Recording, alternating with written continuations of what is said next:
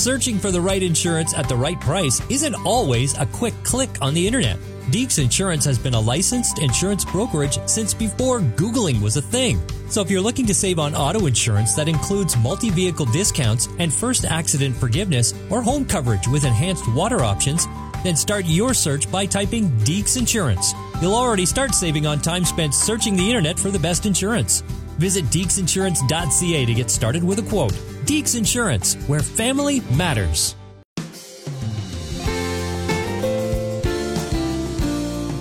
I would say that the best thing about being a newlywed is the fact that you never have to leave the person, but um, that your love grows and grows. The best thing for us is experiencing life in a new way, in the new chapter with a companion and with my best friend alongside me doing life together. One of the best things about being newly married for me is having someone to help with the yard work because I hate mowing the lawn, and so it's nice to have a husband who helps with that. Well, from the romantic to the practical, we'll be talking with Bill and Pam Farrell today about how to make the most of those early years of your marriage. Welcome to Focus on the Family with your host, Focus President Jim Daly. I'm John Fuller. John, I love those comments from newlyweds because it is such a special time for a young couple, but it can also be fraught with a lot of emotional landmines. And we're coming back to a really great interview with Bill and Pam Farrell about this critical time in a relationship. And we wanted to air it again because it was so helpful. Yeah, uh, Bill and Pam do such a great job of sharing their highs, their lows uh, from their marriage, and they really offer some wise advice about dealing with various situations. And uh, as we jump into the content, Jim, um, why don't you repeat a story that you told the Farrells at the beginning of our time together about the first nine months of your marriage to Jean? Well, we had a, a really unique situation, and I don't know if I'd recommend it to anybody. Uh, we went on a nine month working honeymoon as uh, the technical team for a drug and alcohol prevention program at high schools across the United States. I think 17 states. So we traveled from school to school, town to town, and uh, put on this production.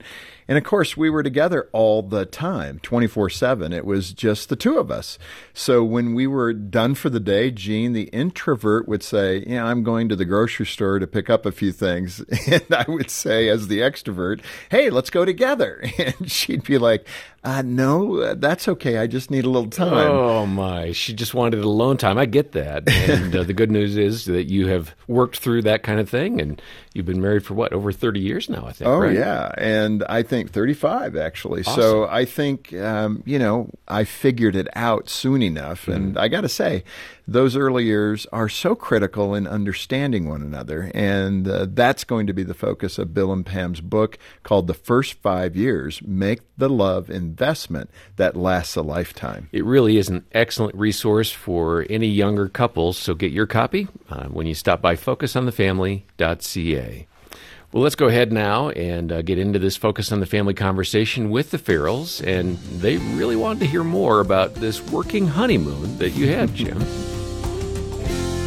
Welcome back to Focus on the Family. Thanks. It's great to be here. Yeah, Jim and John, it's good to be back with you. And uh, those trips to the store, where they probably were lengthy shopping trips, right? More than five Oh, or ten no. minutes. Wandering the hall, just Well, the problem, I was so dense, I didn't even get it till later. Right. Like, I was feeling rejected. My wife of a few weeks or months didn't love me. Yeah. She wanted to be alone. Why would you want to be alone? I'm an extrovert. I love being with people. and, and being the introvert in our relationship, I get that. Yeah. You know, there, there's times I just need a break from the action uh, to regroup. But it did, you know, this is a good place to start because it did really uh, rock our world a little, but we didn't have the maturity to even talk about it. Yes. We just kind of had questions in each And, of our and it's a great point because we go into marriage assuming the other person is like us. and knows us completely. Yeah, has the same needs, has the same approach to life, has the same way of recovering, likes to do a lot of the same things. They just look different than we do. Yeah. and, and once you get married, you start to realize, wow, I really did marry somebody different than me. Which is good that those opposites attract. I mean, we don't need another of us. We need that complement. That Well, God let's has talk about that big question, which is um, what is God's design for marriage, Mm-hmm. and why did He do it this way? Right, exactly. You know, one of the opening lines in um, the first five years is your marriage is designed by God, your unique creation Mm-hmm. as a team. You know, God brought you together for a reason. And what Bill and I have seen is if you really believe that God brought you together as a married couple for a reason, then that's a bigger reason than my personal happiness or like you're kind of making me mad today. So I'm like so out of here. Um, but if you feel like, you know, there's a bigger purpose here and we're called as a team so we can accomplish that purpose, you know, I'm willing to put up with a lot of idiosyncrasies in Bill and vice versa. He's willing to put up with some stuff in me because we're called to make a difference as a team. And there's something, you know, noble about that. But how do you, as that early, uh, you know, newly married couple, how do you find that kind of wisdom? Because Right. you're, you know, you're younger, you haven't had life's experiences the way uh, the two of you. How long have you been married? 34 years. 34 years. So you guys have had a lot of, um, you know, a lot of life's experiences. You've learned, you've written books about how to how to create a marriage that works. Um, but again, if Jean and I were 25, um, talk to that person about. Uh, how to find that foundation because what you said, Pam, the way that probably 80% of that group's going to react, yeah, I'm not happy today. What's wrong with that? He, he's making me unhappy. Right, right. And that's not ungodly. Why is he doing this to me? right. You know, um, we have newlyweds in our family, and um, they have already grasped this purpose that God's called them together for a reason. And one of the ways that they did that, I mean, of course, they grabbed great mentors. They have a host of mentors, not just Bill and I, but they were smart enough to go get mentors. And um, one of the things that they learned is, you know what, there's something unique about us. You know, I'm a strength coach, and we met around athletics, and so. Fellowship of Christian Athletes is a good place for us to be plugging in as a newlywed couple. Like, what's unique about us? They stop to ask that question and they're starting to find their way as a ministry couple and in a marriage. And so it's fun to see them figure out who they are in when they got married a part of their vows was um, they wanted to be strong he's a strength coach he lifts weights so they wanted a strong love and so just knowing their word that kind of reflects who they are that's kind of a fun thing to have hanging in your house you know what word would describe us and our love Well, that I mean that is ideal, but uh, But you- see, I think young couples learn it by asking other people. Hmm. Because uh, do we really expect young couples to have the wisdom you're talking about? You, you know, we live in a world where you just think it's magic. You, you meet the right person, and suddenly you just know how to do all this. It all works. and and Pam and I discovered by accident that you really learn this from other people. Hmm. Because when we got married, we both came from homes that were not real healthy right. and we didn't want to repeat that. And and we had heard if you focus on what you don't want to be, you will become that.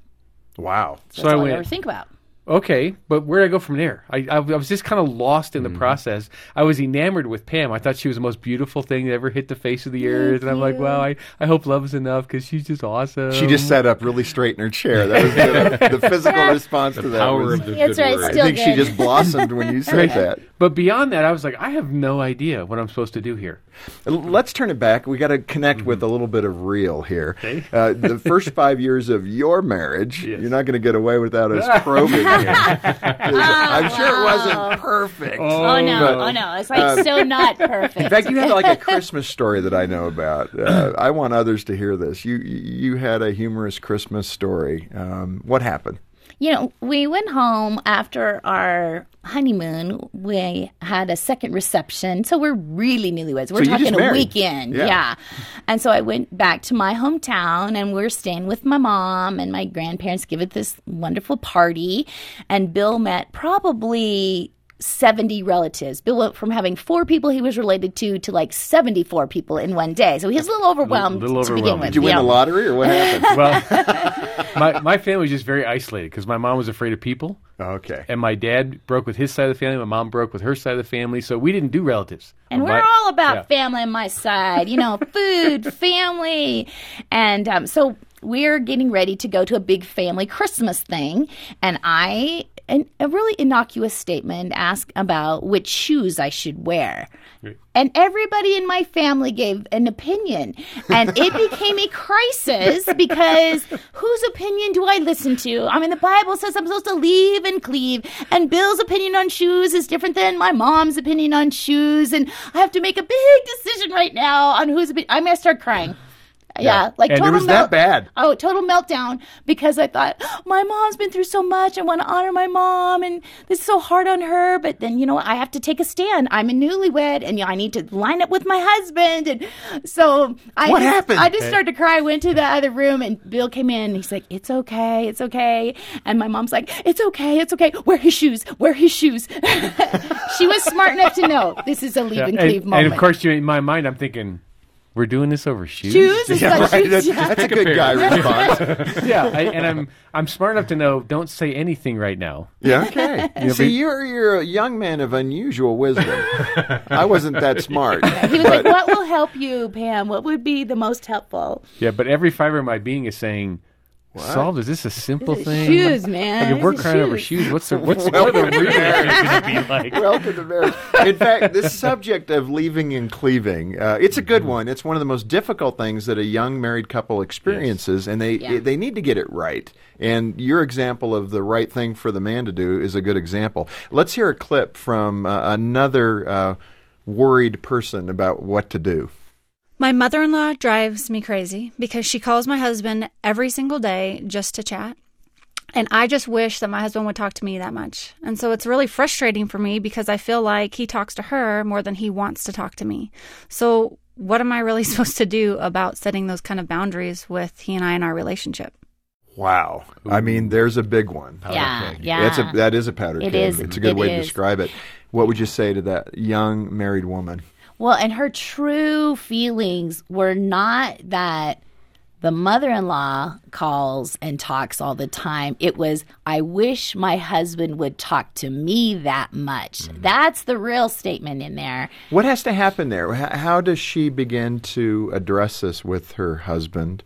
What does she need to say? How does she need to say it so that it doesn't alienate her from her mother in law? Right, right. Because the mother in law is, is probably her best advocate in, in most cases.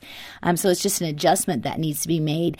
And uh, but this is a conversation she has to have with her husband before it just builds up into resentment and explodes in an ugly way in an argument like you don't love me you only love your mom and yeah that's all bad and so if she could simply sit down and say okay i value your mom. She's made you a wonderful, godly man, and I so appreciate the fruit of what your parents have put in your life.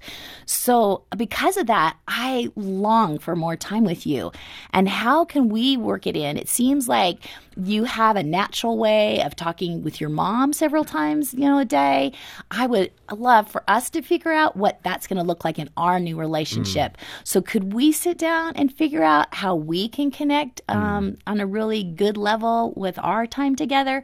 And, you know, when you come with an attitude that's not against anybody else, but for all of us, um, it usually will turn into a winning conversation. It's when you start blaming that then fireworks go off. Y- You know, it points to something that is so true in marriage, and I've said this many times. When you look at marriage, uh, you know, the, to me, the, this life is a metaphor for the spiritual life, what God intends for us.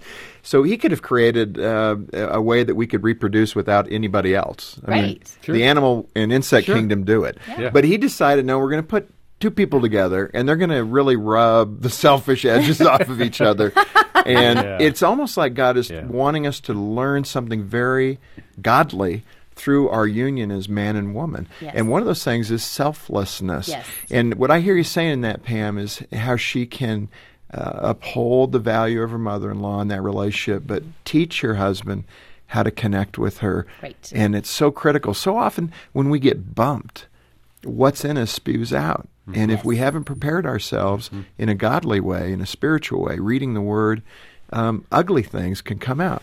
Well, your point is so well taken, Jim, because we love to teach about selflessness. We like to talk about selflessness. Mm-hmm. We don't actually like to be selfless. right, right. and marriage forces selflessness upon us. Okay, because like like it's, it's a hard answer to this young lady. She obviously cares about her marriage. She obviously wants to have a really strong relationship with her husband. But the hard message to her is she needs to not compete with her mother in law. That Right. her, her job is to captivate her husband, not compete with her mother in law. Hmm. And if she falls in the trap of trying to change his behavior, she's in a position she cannot control. Hmm. And it reminds me of a of a story that actually led to the first chapter in our book, the first five years. We we call it "Get in the Game," because this guy brought his wife into my office and obviously cared about his relationship, cared about the marriage, um, but he fell into the trap that so many people fall into. He sat her down in my office and started telling her who she you need needed to do be. this. The Bible says you need to do that. And if you'd only listen to God about this. and honestly, you know, between all of us, intellectually, he was probably correct on a lot of things. There were probably some things she needed to change. Um, and he was probably saying some of the right things, but the way he was saying it She was and the position he it. was taking it wasn't working. So speaking truth without love. Yes. Yeah, and I'm and I'm praying. Okay, how do I break through to this guy? And I knew he was into sports, so I finally just stopped him. I said, "You know what? You're not even in the game. You're like that guy that's sitting in the stands, yelling at the referee, yelling at the coach. You're not even on the field." I said, "So you got you have a decision to make. You either need to, to like decide you don't want in the game at all, or you're going to learn how to how to be a true husband. play so, by God's So rules. get out of here, and you call me again if you want to get in the game." Wow. And I'm not sure what's going to happen at this point. But two weeks later, he called me. He said, "Okay, Bill, I want to get in the I game." won in the game. And he came back to my office saying, "I obviously don't know how to do this. So would you teach me how to be a husband?" And that was the attitude that turned their whole marriage around. Yeah, they went from having divorce papers to having a happy marriage. This Focus on the Family broadcast will continue in just a moment. Did you know that when you buy resources from Focus on the Family Canada, your purchase helps strengthen marriages, equip parents, defend biblical principles, and more? Plus, we carefully select every item, which means you will only encounter quality, biblically sound resources that are safe for the whole family. Help give back to Canadian families by shopping at Focus on the Family Canada. Find biblically based resources for your family at shop.focusonthefamily.ca. That's shop.focusonthefamily.ca. Financial Moments with Tom Copeland. Paying down debt, saving for future needs, and balancing one's cash flow is often more difficult for a single person compared to a married couple who have two incomes. Although the biblical principles are the same, the practical application of the biblical principles can be different for singles. So if you're single or single again, including separated, divorced, widowed, or widower, then this financial study series is for you. This webinar series will be based upon my book, Financial Management God's Way, with additional case studies that apply to singles. The sessions will occur on Monday evenings from 7:30 p.m. to 9:30 p.m. EST, starting Monday, August the 23rd, and going for 12 weeks, except for the two statutory holidays. All sessions will take place on Zoom, so it doesn't matter where you live. There is no cost to join. However, I recommend that you purchase a copy of my book and do the homework in order to get the maximum benefit from this study. To learn more and to register, go to copelandfinancialministries.org. Again, copelandfinancialministries.org. Thanks for listening to Focus on the Family. Let's resume now with the balance of today's programming. And You're onto something here, uh, Bill and Pam, that I think we should explore a little bit more, and that is those natural differences. You know, I was I found them so endearing. those, those things that she did. Uh, I mean, there We are are so some- much alike. There are some fundamental design differences here, and uh, we have an audio clip that kind of explains a little bit of the difficulty that we have encountering those and really embracing those differences. All right, so my wife comes up to me and she's super emotional and she just starts talking to me about these things. I have no idea where she's going with the conversation. And I try to help her out by providing solutions, but she she just gets mad at me. H- how do I deal with that? So, what's the difference, and how does he approach that? Yeah, that sounds a lot like our bestseller. Men are like waffles, women are like spaghetti. Yeah, we women tend to be very verbal, jumping from subject to subject to subject. In and- rapid fire. Oh yeah, you know that book got its title um, because of a couple like this. A man came up to Bill in He the said, he, gym. he said, Bill, can I bring my wife in? I think she's broken. Wow, I'm that's a intrigued. daring first point. start. I'm intrigued. So I said, absolutely, bring her in. So they came in. She's probably the most verbal woman I've met to this date. So they they No, sat down in my normal. office. He looked at her and went, "Go ahead." And so she talked from subject to subject to subject to subject to subject for 55 straight minutes. Right. Oh, and when halfway through that, he looked at Bill like, "See, like, she this does is- this all the time. What? I, like I think something's wrong with her. She just goes on and on like this all the time. And Bill said, okay, you just need to listen. So he uh, taught him some active listening skills. And so she hopped from subject to subject for 55 minutes. And then she leaned back and she said, Wow, that was really great. I mean, he really listened to me. Okay, so if I'm like spaghetti, you said that women travel and make connections. And if I'm like spaghetti, then what's he like? And I said, well, you know, we're we're done for today, but we'll meet in a couple weeks, and I'll let you know then. Yeah, right. That's a counselor's way of saying, I don't know the answer, but I'll find out. and my boys were making toaster waffles in between those two meetings, and I went, I think that might work because I was looking for a guy way to explain this, and uh-huh. guys like food, so I figured it probably would work. And I explained to them that men compartmentalize their thinking. We really like to break life down to one issue at a time. That's why we're problem solvers. Like the guy said, I, I want to give her solutions. Like that that's a sincere, motivated response from a guy. We really do want to give solutions. We want to break things down, give an answer, create a, a, a plan to move forward, and be heroic. That's our brain chemistry. That's what we want to do. Yeah. And so I explained that to this couple, and I told her, okay, it's his turn to talk this week. You cannot change subjects. And it was really hard for her. Like six times in that meeting, I had to stop her and said, You can't go there. That's not the subject. Back to this box. Right. And so when we get married, we don't realize that we've married somebody very different than us and that we have to learn new communication skills. But in your first five years of marriage, how do both the man and the woman learn to complement this rather than critique it and criticize it? Mm. How did It's- they really it's hard. take a deep breath? Because It's it, it probably creates the greatest amount of conflict. Yeah. Because you're not communicating and you start shutting down. Like I remember we're sitting in our living room. We're having a nice conversation and I said something. I to this day I still can't tell you what it is that I said. But I got this incredible reaction from Pam. She just jumped out of her chair, ran to our bedroom. You don't love me anymore. Slammed the door. Looked back to see if he'd followed me. Sounds like Pam remembers what you said. and Jim, I'm thinking, what, what? First of all, what just happened? And then, what am I supposed to do? Like, my dad never told me marriage was going to be like this. One guy said, Yeah, run, Forrest, run. and I was where a lot of guys are. We're like, well, what do I do now? Yeah. Like, my wife just gave this emotional outburst. Uh, and in my mind, I'm thinking, do I follow her into the bedroom and try to repair this? Or should I sit here in the living room and outlast this behavior that looks really bad to me? Hmm. Maybe she just needs space. right. And I'm totally guessing. And you're wrong either way. Exactly. I learned that lesson. Exactly. One time I stayed back. Why didn't you come in and talk with me? The next time it was, why'd you come in? I'm still angry at you. so the guy's going, oh man, this is a lose lose Oh. Rock, proposition. hard place, yeah. Well, and as men, we need to learn that women process. They, they don't always need answers; they process, Yeah. and they're connecting life. It's one of the main ways that women build trust is they connect their life to the person they think is important. Yeah, we call it the do we need to fix something or is it a uh huh conversation? And what that means that's is good. oh uh huh oh baby yeah uh huh. You know, we just want empathy and sympathy. Can I speak for the guys for just a moment, Please. Because like like when we get married, Save us. women think guys know this because all our girlfriends know. Mm-hmm. You know, I'm just upset. I just need to talk. Oh, okay, you just go ahead. As guys, we don't know that. No, we don't have that compartment built yet. we need to be told.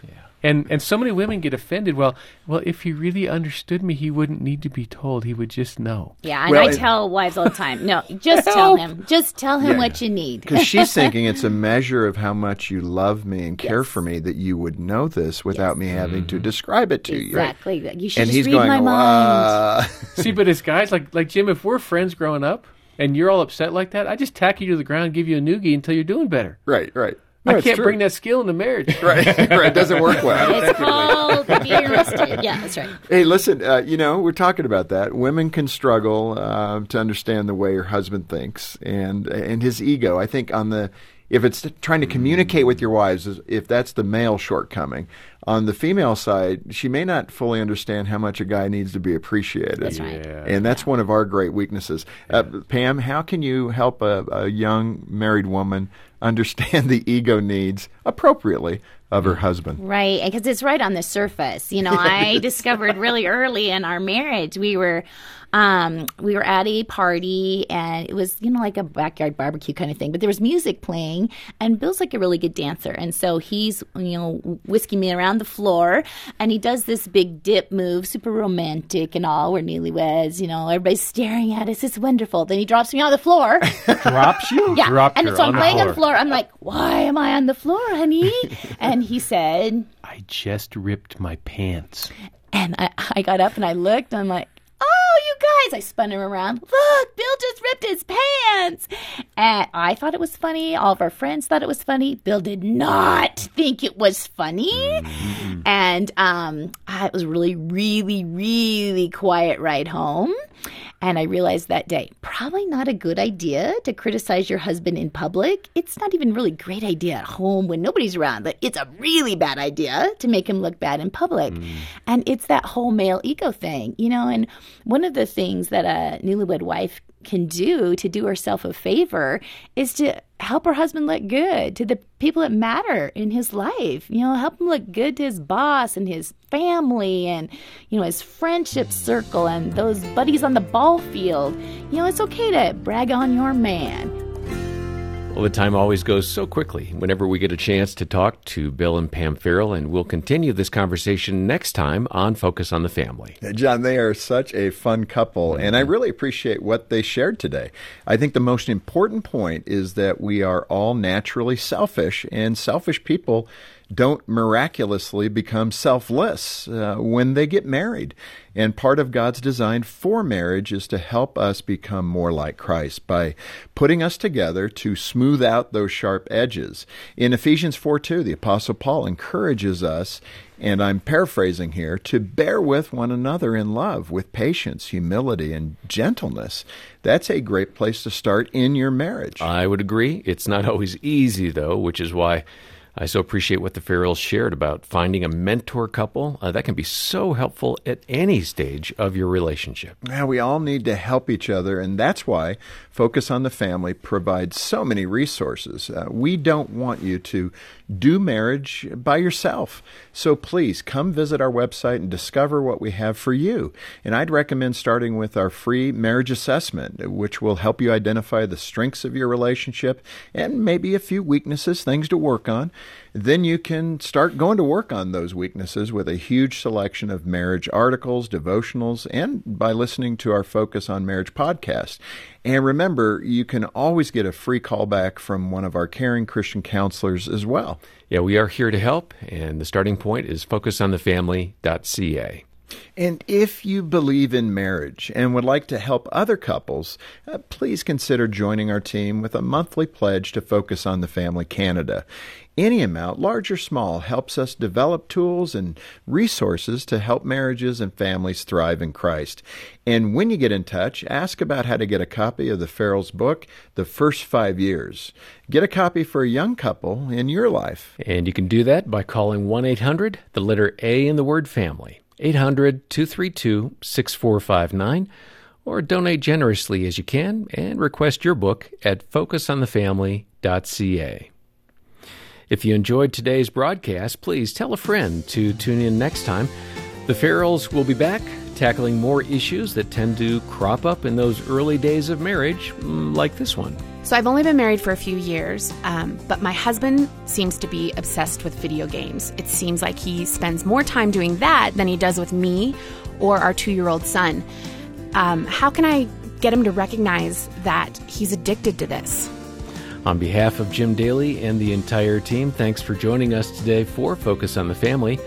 I'm John Fuller, inviting you back as we once more help you and your family thrive in Christ.